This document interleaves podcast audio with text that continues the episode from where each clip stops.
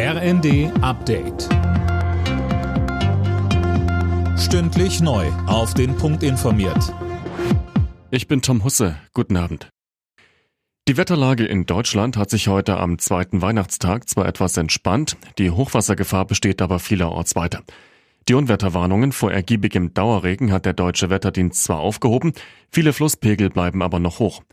Kritisch ist die Lage unter anderem an der Oker in Niedersachsen, die auch durch Braunschweig fließt. Niedersachsens Ministerpräsident Weil bekräftigte in der ARD, dass überall im Land spürbar ist, dass aus vorangegangenen Hochwasserlagen die richtigen Schlussfolgerungen gezogen worden sind, dass die richtigen Materialien vor Ort sind und die richtigen Konzepte angewandt werden.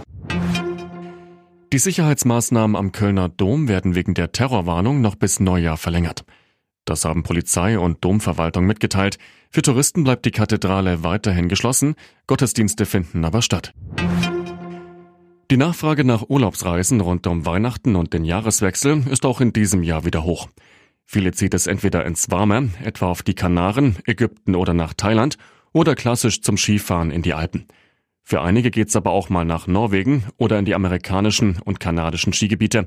Thorsten Schäfer vom DRV sagte uns, Innerdeutsch natürlich gerade zu Silvester die Städtereisen gefragt, Wellnessreisen, natürlich Berlin immer sehr, sehr stark gefragt oder auch andere Städte, nicht nur in Deutschland, sondern auch Europa. Da bietet sich natürlich dann einfach ein Städtetrip in Kombination mit Musicalbesuch an. Auch das ist wie immer sehr gut gebucht.